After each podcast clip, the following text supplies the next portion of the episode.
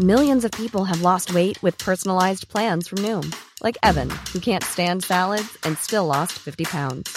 Salads, generally, for most people, are the easy button, right? For me, that wasn't an option. I never really was a salad guy. That's just not who I am. But Noom worked for me. Get your personalized plan today at Noom.com. Real Noom user compensated to provide their story. In four weeks, the typical Noom user can expect to lose one to two pounds per week. Individual results may vary. Hello and welcome to Just Films and That. This is the podcast that celebrates films we reckon might be underrated or underseen. I'm your host for this week, Alice Oliver. With me, as always, is Josh Hallam, and it was his turn to pick the film this week, and he went with Fantastic Four Rise of the Silver Surfer from 2007. So let's get to it.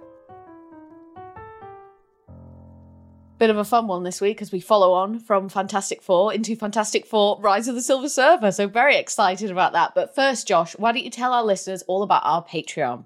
Yeah, so just a little bit before we get started, if you want a little bit of extra content from us or some bonus stuff or access to episodes a day early, you can head on over to patreon.com forward slash just films and that. The link to that will be in the episode description for this, wherever you're listening to it. Um, there's loads of tiers there, loads of bonus content, all tiers contain um, access to episodes a day early and all the episodes on there are extended by a little bit as well and the the, the prices start from a, a quid a month. So if you fancy a little bit of stuff get on over there patreon.com forward slash just films and that Fabulous. Thank you so much, Josh. And then back to this week's film. So, Fantastic Four Rise of the Silver Surfer. So, like I said, we did Fantastic Four last week. And then, in a stroke of genius, Josh, just as we were finishing that episode, you thought, why don't we? Why don't we do it? Let's do the sequel, which also may be underrated Mm. or underseen, which is very exciting. So, this film is from 2007. Spoiler warning, listeners, if you haven't seen it yet. So, Josh, do tell us what is the film about and why did you pick it? uh, so Fantastic Four, uh, Rise of the Silver Surfer follows on from the first Fantastic Four film, which we did last week. We find our heroes. Um, I don't really know how long after them being the Fantastic Four it is. I think it's about the same amount of time that passed between the films, which is about a year or two, uh, something like not, anyway, not long. Yeah, yeah, they're, long. they're, they're cracking on, do, doing what they're doing, saving the world, being heroes. At the meantime, uh, Reed and Sue, Mr. Fantastic, and, and, and Sue Storm are going to try and become Mr. and Mrs. Fantastic, um, as they are in the comics. They're trying to get married, but it keeps getting foiled by the fact that they're constantly having to the, save the world. At the same time, a mysterious invader from outer space turns up called the Silver Surfer and uh, basically. Says that the world is going to end if they don't do something about it. In the meantime, they also have to contend with the return of their foe from the first film, the amply named Doctor Doom. there, he is. Uh, with a there again. healthy, healthy supply of just for men in this version. My word, they went a shade darker with his hair. Um, but anyway, why did I? Why did I pick this one? So, well, we did Fantastic Four last week, right? We did indeed. Now, I this was on my list anyway. Hmm And when you'd pick Fantastic Four, I didn't realize just how poorly rated the original Fantastic Four, as in the Mm. one that we did last week, was. I Mhm. thought that one was sort of considered to be fine. I didn't think it was considered to be like amazing. I didn't think it was considered to be absolute trash. I thought it was, you know, sort of like well received. It was okay. It was a good blockbuster. And obviously, it turns out, as we saw last week, it was really poorly received. Now, this I knew was poorly received. So Mhm. I'm going at this that this is this is underrated, and I thought, well, we did the first one last week. Why not do the second one this week? Um, Mhm. So for people who, if there's anyone out there who listens to us who really hates the Fantastic Four, we've definitely lost them. Um, no, no, they should be even more interested because they Yeah. should be desperate to know what kind of argument could we possibly make for these films that they hate. What argument can we make to why they could be underrated or underseen? Part of the fun, isn't it? I bet they're still Indeed. with us. I bet they want to hear it. I bet they want to hear Um, it. so have you seen this one before? No, have not seen it. Have not seen it. So I was very excited about that one. Okay, then. Okay, so, um, well, what did you think then? Because I'm, I'm interested to know. Obviously, you you picked that. It's an interesting one. This because you picked last week's and I picked this Mm-hmm. week's, but they're part of the same, you know, two films. There was obviously they didn't make any more, so the twosome or whatever you want to call it. Um, what did you think? I mean, it was a definite improvement on the first one. I think it's definitely better. I think just Mm. objectively it's better. So a lot of this I do think is going to be a lot of comparisons to the first one. Yeah. I, I don't I don't really think there's anything wrong with that. Obviously No. trying to look at it as its own film, but ultimately it is a sequel and it's it's quite similar to the first one in the sort of vibe and the whole feel of the whole thing. But I do think this was a stark improvement. So I do think it looks pretty good most of the time. So I particularly like all the space stuff. A lot of it feels like a lot more stylish and not a lot Mm. more slick than the first one. And I feel like the quality of the visuals stands up even today, even though we're 16 years later. A lot of the visuals around. Sixteen years. Yes, I know. Yeah, when you say, when you think about that absolutely disgusting. That that's like that's a the whole. that's the worst thing you've ever said to me on this podcast. I'm so That's the- sorry. I'm that's so the worst sorry. Thing, the worst thing you've ever said to me on this podcast is that this film was released 16 years ago. 16 years I remember ago. watching this as a, a bug-eyed young 16-year-old chap, you know, watching it in the cinema, thinking might not get better than this for comic book films. oh wow! Well, there we go. Weren't you pleasantly I just yeah, but I, I can't believe it. Sorry, as you were saying, I didn't mean to interrupt. That's, That's fucking okay. disgusting. On, it's what were you disgusting. I hate so, you. Yeah, yeah, this yeah. is the end of the podcast. Yeah, up Get your fuck Alice. Don't ever say that to me again. Done. No, uh, go on. It's What, done. else? Uh, wait till I tell you about Meet Me in St. Louis, man. yeah, that yeah. I remember Um, sitting in the cinema watching Meet Me in St. Louis. Yeah. in, uh, thinking it's never going to get better than that this. uh, musical set in St. Louis never going to get any better than this. That's what I thought to myself. And really, did it? I'm not Songs sure. about trolleys. It's Oh. a peak here. This is it. Loved it, man. Loved it. It earned that 100% Rotten Tomatoes rating. That's right, listeners. If you didn't know that episode, in St. Louis got 100%. Um, so a lot of the visuals around, is it, is it Galact? Oh my goodness, the guy, Galacticus, Galactus. Galactus. The- yeah. So, so, so, so, yeah. So, in so for the people who haven't seen it, Galactus is it's Galactus. is right. it? So, so in the comics, the villain. Yeah. Galactus is like a, he's he's, an, he's he's one of the Eternals. So a little bit. If you've seen Marvel's Ah, The okay, Eternals, yeah. he's he's one of them. So he's just sort of. Ah. I don't know if I, I don't know. He's not one I know inside and out. He's either a god or a demigod or some sort of massively powerful creature, and he eats planets.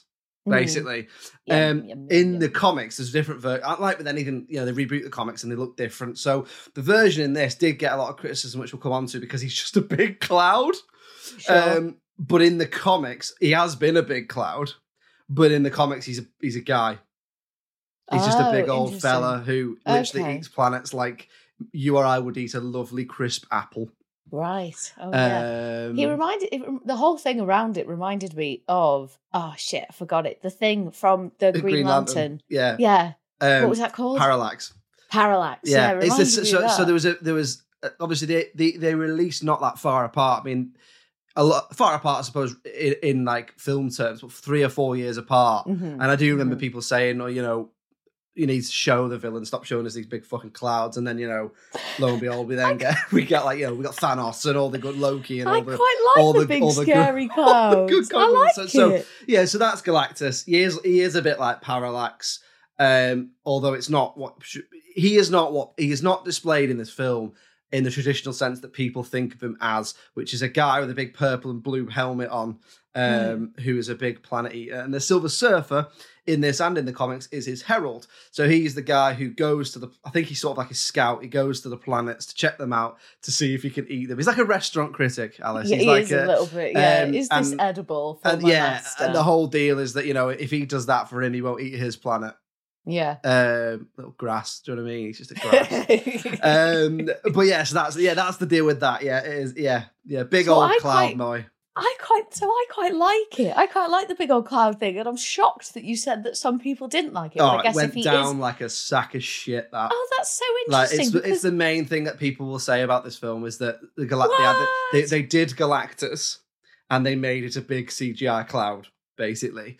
Um, I don't hate don't it. completely hate hate it. it. I don't completely hate it. I'd He like looks- to see. It's scary. It's ominous. It's, Yeah, you he's a big it's like- cloud. it's massive. It's you know he's he's what's that word for when something is so unbelievably Impe- enormous? I can't I can't remember the word, but so in where it's like all consuming in it in its giganticism yeah, or whatever. yeah. Like yeah, it's it- very. it's just it is. I don't think it's the worst comic book decision ever made in a comic book film. Do you know what I mean? Like, like, it's not. It's not showing Dead. It's not sewing Deadpool's mouth shut in X Men Origins Wolverine. It's you know, I sort of see the logic behind doing it because Mm. I, I I wonder in the, in this whether they thought we can't really do the big purple and blue guy justice. right. Like maybe they just couldn't find a way. You know, there are there are certain villains that are massive in the comics that the. MCU hasn't even touched. So there have been hints towards Galactus and there have been hints towards Doctor Doom. Well, Doctor Doom and Galactus are the, probably the two biggest Marvel villains right alongside there's a couple of others that they have touched on but the Mm. ones they've used so thanos is a, is a big villain hmm so if you think of that the big i would say the biggest the villains that sort of marvel have are like are thanos doctor doom and galactus right Mm. and i there are others as well and i'm sure there will be comic books fans, fans screaming at me uh, as well but the, the fact that they haven't got close to doing doctor doom and doing galactus yet a, it might be because obviously the Fantastic Four haven't been done yet because of licensing reasons and stuff like that. But B, it might. I don't. I just wonder if what they're trying to do is build the world that they have done, and in the meantime, try and figure out how they're going to do it because they are Mhm. quite sort of daft villains. You know, if you think of like to put Loki in the MCU makes sense. And to put Thanos in the A- AC, MCU makes sense. And any alien or robot, you can say, but a big planet-eating alien, I think that's quite a lot. And I remember when, when even you know when they did like Captain America, you got to bear in mind the MCU is built on a load of heroes that Marvel, the comic book company, sold off because they were going bankrupt, and they sold off what they thought were the heroes that they'd never really get get much joy out of. Mm. So that's why they sold Iron Man and Captain America and Thor. And lo and behold, we're you know we're 15 years or whatever it is into the MCU now, and we've got successful franchises built off a World War II propaganda super soldier, a space Viking. Do you know what I mean? And a guy who builds builds himself a, a super suit that flies around and all that sort of stuff, as well as you know a guy who's bit by a spider and a guy that's an ant, an ant and all the other stuff. So I just wonder: are they waiting to to to build it up and put them in, or Mm. why are they trying to figure it out? So, sort of circling back to our original point, I'm not sure the cloud thing is the stupidest thing ever, but I can also see if you know if you went into this really excited for for well, Galactus, you would yeah, be the traditional sense. Yeah, Yeah. I get that, and I, and I do get that, and I know that people do get disappointed when maybe it strays too far from the source material or whatever. And if you're expecting something and those expectations aren't met, then that can be quite disappointing. So fair enough. But as an as a person who's obviously never read the comic books, my my understanding and, and knowledge of the comic books is so so like superficial, surface level. I know the odd thing, and most of it is just stuff that Ollie's told me because he has a much sort of deeper interest in everything. Obviously, you've said they you didn't know loads about the comic books. Did you know about the Silver Surfer? Had you heard of him? No, I, I don't think so. I'd known. Oh, does he come up? Does he come up in in WandaVision or something, or is that No, that's something that I'm making Quicksilver. up? Or Quicksilver. Yeah, ah, a Oh, lot of see, silver no, guys. So then no, I, I a lot of silver guys. So I knew, I knew that silver. I knew that this film was like Fantastic Four on the Silver Surfer. I didn't know what that meant. I, Yeah. I didn't know what he looked like, what he was about, what he stood for, anything. So no, I had no idea. But I really liked him. I thought he was a really Mm. great character, just visually and sort of what he stands for as well. I thought he he comes across as very compelling after about Mm. five lines of dialogue. And with like some of these characters, they don't even feel that compelling after two films, sort of thing. So I really liked him. He sort of visually reminded me a bit of a cross between the T one thousand and Doctor Manhattan from Watchmen Yeah, he so is I quite little bit. enjoyed that. Yeah, when he's all liquidy. Uh, so I, I really enjoyed him. Do you like him as a character? Yeah, that I- he's not one I've read loads of. There was a there was a cartoon in the nineties along. You know the Oh, do you know was the? X Men cartoons from the nineties? Vaguely, like I know what that looks around like, the yeah. same time there was a Silver Surfer one as well, or Hmm. he, he was in those or whatever. Um, so I do know him. Um, he is one I believe they're trying to get into the MCU because there's a lot of talk about Keanu Reeves playing him, Mm, but not but in the same way in this. So yeah, it would be it would be it would be CGI and he would do the voice. that's funny because wasn't Laurence Fishburne doing the voice? Yeah, yeah, and then and then um, the guy who plays That's Cypher is going to do it? it. Yeah, Trinity's going to do it next. Um, but yeah, no, Trinity's no, gonna the- pop up. Carry on. I've seen a few right? people saying like Keanu Reeves has the sort of voice, but then is it because he's so affiliated with surfing? Well, yeah, it ma- it made me think of Point Break immediately. That when you said Yeah, that. So yeah. Um, so anyway, what what else? What else did you like? So I do feel like the kind of the whole story, the idea, the vision, whatever you want to call it, it all feels a lot more focused in this film than in the Mm. first one and just a lot more clearer. I think it's more obvious what the characters want and what their motivations are, why people are doing certain things, which is just obviously just some basic expectations that you have when you watch a film is that all that stuff is is nice and clear for you but because i feel like the first one was lacking a bit in those areas Mm. it was just kind of a bit of relief that Mm. it was in this one and then they sort of learned from their mistakes um, some of the performances I thought were better in this as well. Not amazing, but certainly an improvement. There's a bit of more kind of relationship development between Johnny and Reed, which I quite enjoyed. And at Mm. times I found that quite funny and quite endearing. And I felt more invested in those two as a pairing than I did in Reed and Susan, to be quite honest. Into the I've just had like two married. films. They're just it's just been like two films of, of that relationship being forced down our throats. And I'm Mm. just I'm I just don't really like I don't feel it at all, but I'll come on to that in the dislikes probably a little bit more. What were kind of the key things for you in this then, especially watching it this time around that you thought actually that Yeah. is excellent or that is really good? Yeah, I enjoyed it just as much this time. I did, I did enjoy it. I Mm. do enjoy it more than the first one. I think the first one is a little.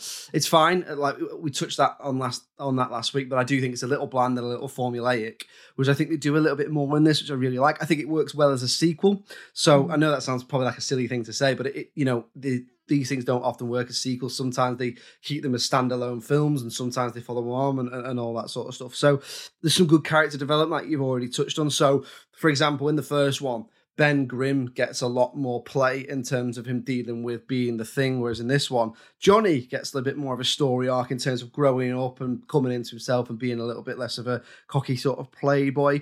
There's some good ideas in it as well. So things like, you know, what's the, the big thing that everyone associates, particularly with the Fantastic Four, is that they are pretty much a family and that they work as a team and you see that in this. I really like that in this. And the the way that they do that which i think is quite good in this is that the they bring in a plot device which is that through interaction with the silver surfer johnny's sort of powers and molecules are disrupted. So if mm. he touches one of the other fantastic four he swaps powers with them and I think it's quite an interesting dynamic. I don't think it was something that had been done much at the time. And they do a lot with it in terms of, yes, they use it for comedy. So, you know, they have him swap with the thing and he's all handsome and then he looks at the thing. So he's like, oh no, I'm an ugly rock man. Um, this is what I think every morning when I wake up. But anyway, um, well, then, uh, you know, they also do things like they figure out that they can all give him his powers and in a, in a sort of end of Power Rangers all making loads of dinosaurs into one big dinosaur robot type thing. They make one, they make a fantastic one. from the Fantastic Four. So I thought, um, I thought that was quite good, um, and it, you know, it was playful, it was funny, it was good character progression. I thought. Um, I do think, controversially, we've touched on the villain. I think the villain in this is better than the villain in the first one, and obviously Doctor Doom is in both. But I think the the overall inciting incident and threat is better than the first one because the first one one of my main criticisms if you if you cast your mind back to the the long old time ago of last week was Hmm. he doesn't seem to have a plan he doesn't seem to Yeah. have a motivation he's Uh-huh. just doing stuff to be arch whereas in this okay it's it's simple and it's quite basic but the plan is well he he has to consume planets to live and he's coming to the planet so you better you know you better sort it all out. And doom doom is back but doom is back as a sort of subplot to the whole thing. Um and even doom's plan in this makes more sense which is revenge i suppose Mhm. against the fantastic four. So so i quite like that. Um captain holt's in this um oh, so just just being Captain Holt just great as well, to see, right? innit? Just Great being him. Oh Yeah. yeah, really Um, entertaining. if you don't know, if you don't watch Brooklyn Nine Nine, we're talking about Andre Braugher. I think it's Braugher. I think it's how that's how you uh, how you pronounce it. Um, who is a character in Brooklyn Nine Nine? Um, he's been he's been in loads of stuff. He's got a very storied career, but to a lot of people, he is Captain Holt. yeah, definitely um, for for younger audiences, yeah. for modern audiences, for sure. Yeah, and then just to touch on you, I think that the, the production design looks good. First one, like we touched on last week, really bold and really colourful, and this keeps Mm. that, but it does dim it down slightly. So I think it looks just a little bit sleeker and a little bit cooler. And just Mm-hmm. to finish as well, I just I think they nail the Silver Surfer in terms of his design, his look, his voice, Yep. the way he moves, the way he is. Yep.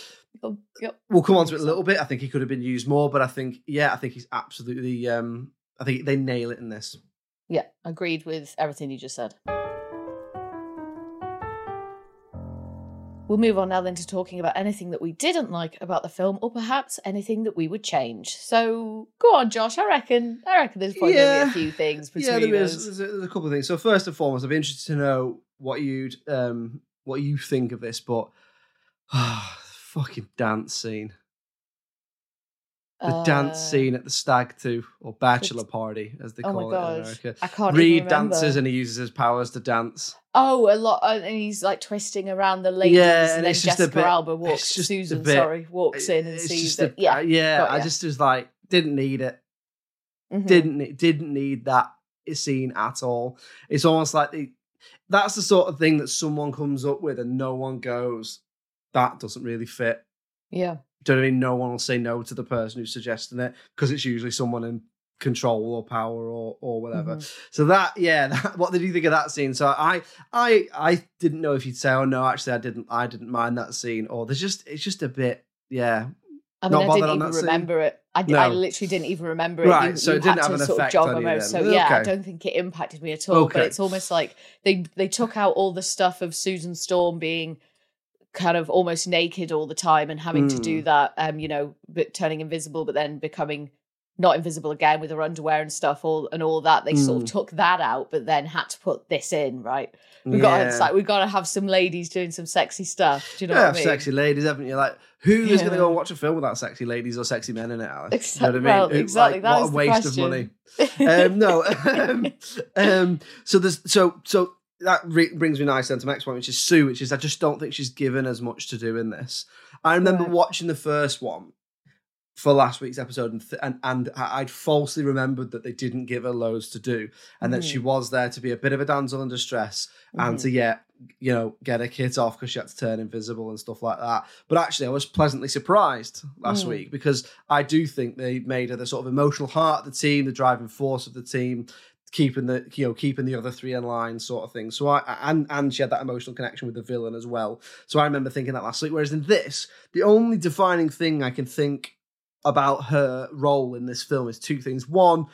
The Silver Surfer doesn't does doesn't do something to her because she looks like his girlfriend, No, yeah. and the other one that's, is a, is- that's a real Martha moment. Isn't Yeah, It? and- and the other thing is, is she just wants to get married because, as we know, Alice, that's all women want.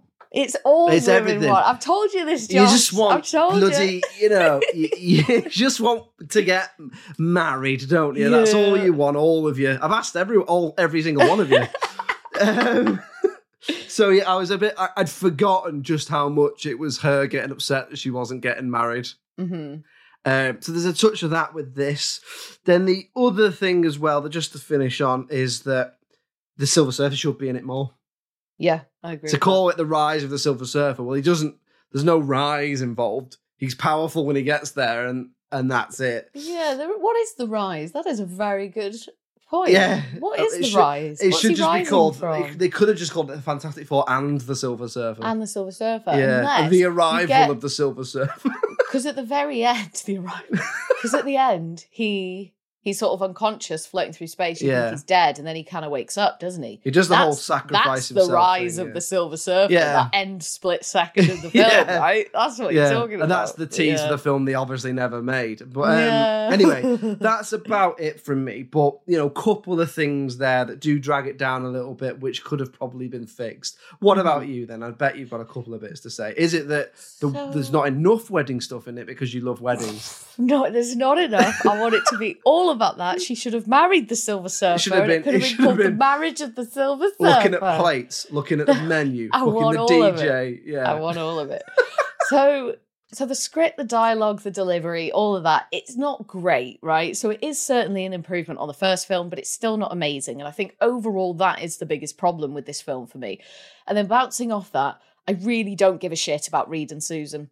I really don't about Mm. their relationship. Their relationship is such a huge focus of both these films, and I could not care less. Like, we are not given anywhere near enough backstory of the two of them to be invested in them as a couple. And considering how time consuming their relationship is in these films, I need like a 10 minute prologue of the two of them years ago getting together, enjoying each other, then breaking up in heart wrenching conditions or something, right? You can't just start this story by being like, oh yeah, these two used to be together, then they broke up, but then they still like each other and they'll get back to- together eventually and all this. I was like, I was like, you can't just tell me that. I need to see it. I need to feel it. I need to care about these characters.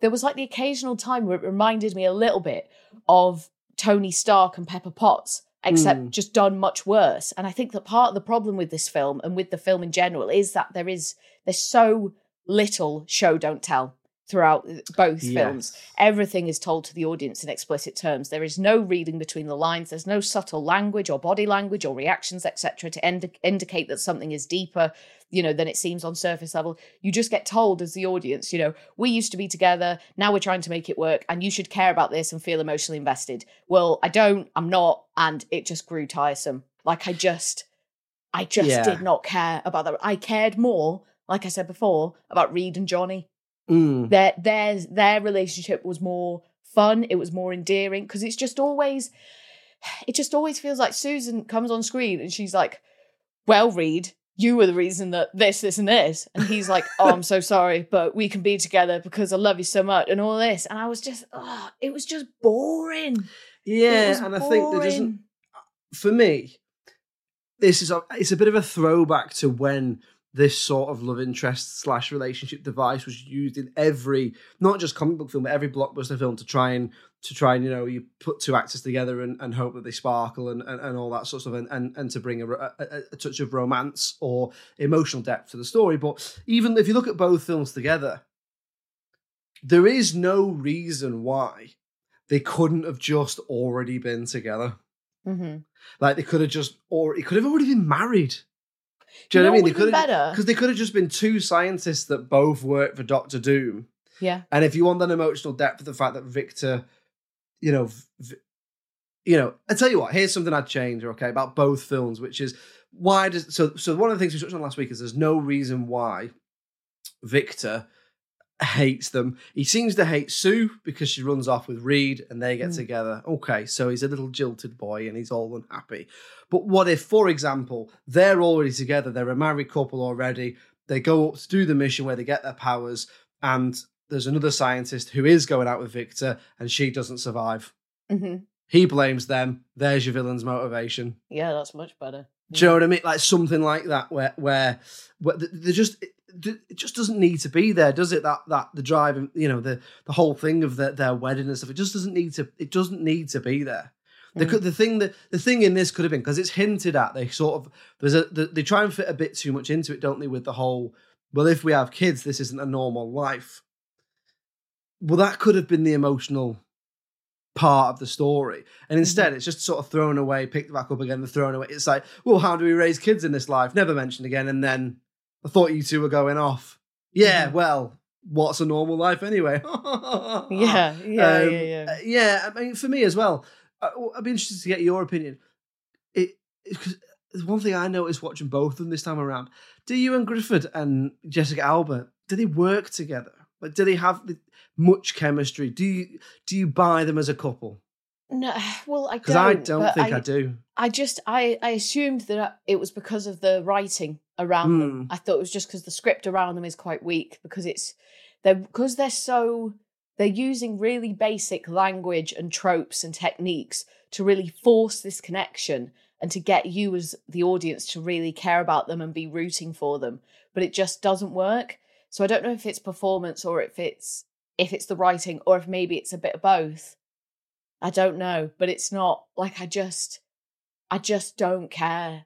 I really just don't care. Like, and it's not that I'm incapable of caring. Like, I love a good, you know, love story, sort of where it's appropriate and when it's well written. But I just didn't give a fuck about about their relationship at all. So then, when you've got so much of the film devoted to the fact that they keep trying to get married and it keeps getting messed up, I was like, oh, I don't care. It's like, oh, we're back in these scenes again. No, I don't give a shit. Like, it, and it was just so, it was just such a huge part of the film. And I just think maybe, like I said, a well written, maybe 10 minute prologue at the very, very beginning that shows us something, shows something happening between them, develops that relationship, you know, gives gives their feelings towards each other meaning. Maybe something happened and one of them had to make a really tough decision as to why they couldn't be together or something. Do you know what I mean? There's so many ways Yeah, to yeah. do it. And they just didn't do it. And it was just it really lets the film down, I think. All right, so we'll move on now then to talking about the critical reception. So I haven't seen this, and you think this is underrated. Mm, I do. I definitely think this is better than the first one. So I will take that into consideration. So I think the lowest score for the first one was around 28% from the critics on Do- so do you want, I've got it here. Do you want me to tell you what the average for the first one was? Yeah, yeah. So the average for the first one was 40, 43% or four and a bit out of 10. Okay, so I definitely think this is going to be higher. Probably not loads. Um, so I reckon I'd probably give this one like a high five. Okay. I reckon it maybe got a little less than that, and I'll say it got a low five. I'll say that this got a 5.2 or a Oh, 52 okay. where I'm going to sit And with that. So that would be underrated in your that would be a little bit underrated for Okay. me, yeah. Okay.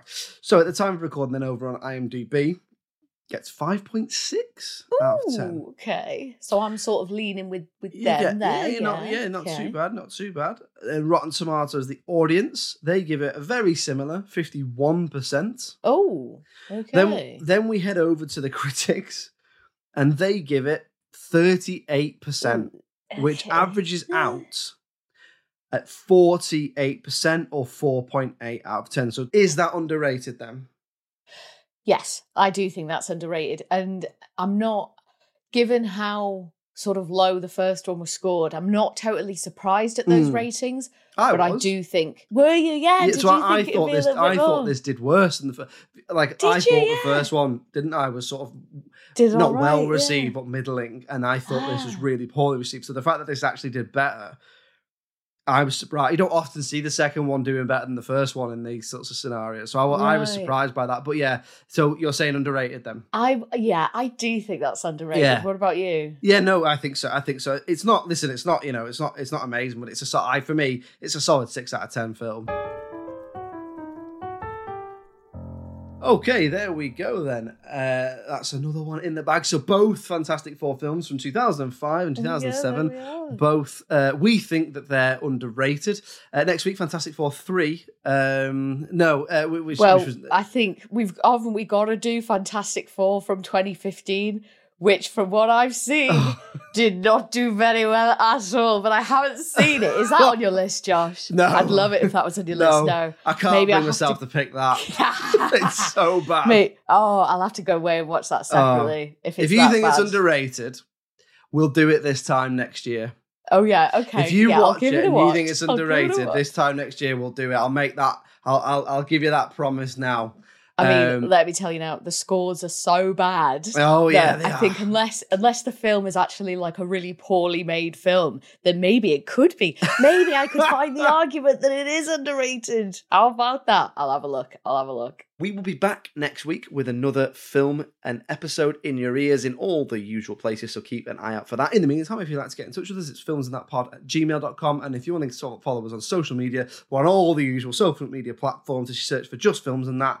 And you'll find us. Give us a follow, get in touch. If you've got a film suggestion, we'd love to hear it. We're also on the television as well, aren't we, Alice? We are indeed. Every Friday from 6 pm, you can find us on the local TV network. So if you live in Birmingham, Bristol, Leeds, Liverpool, or the northeast of England, you can find us on Channel 7 on Freeview.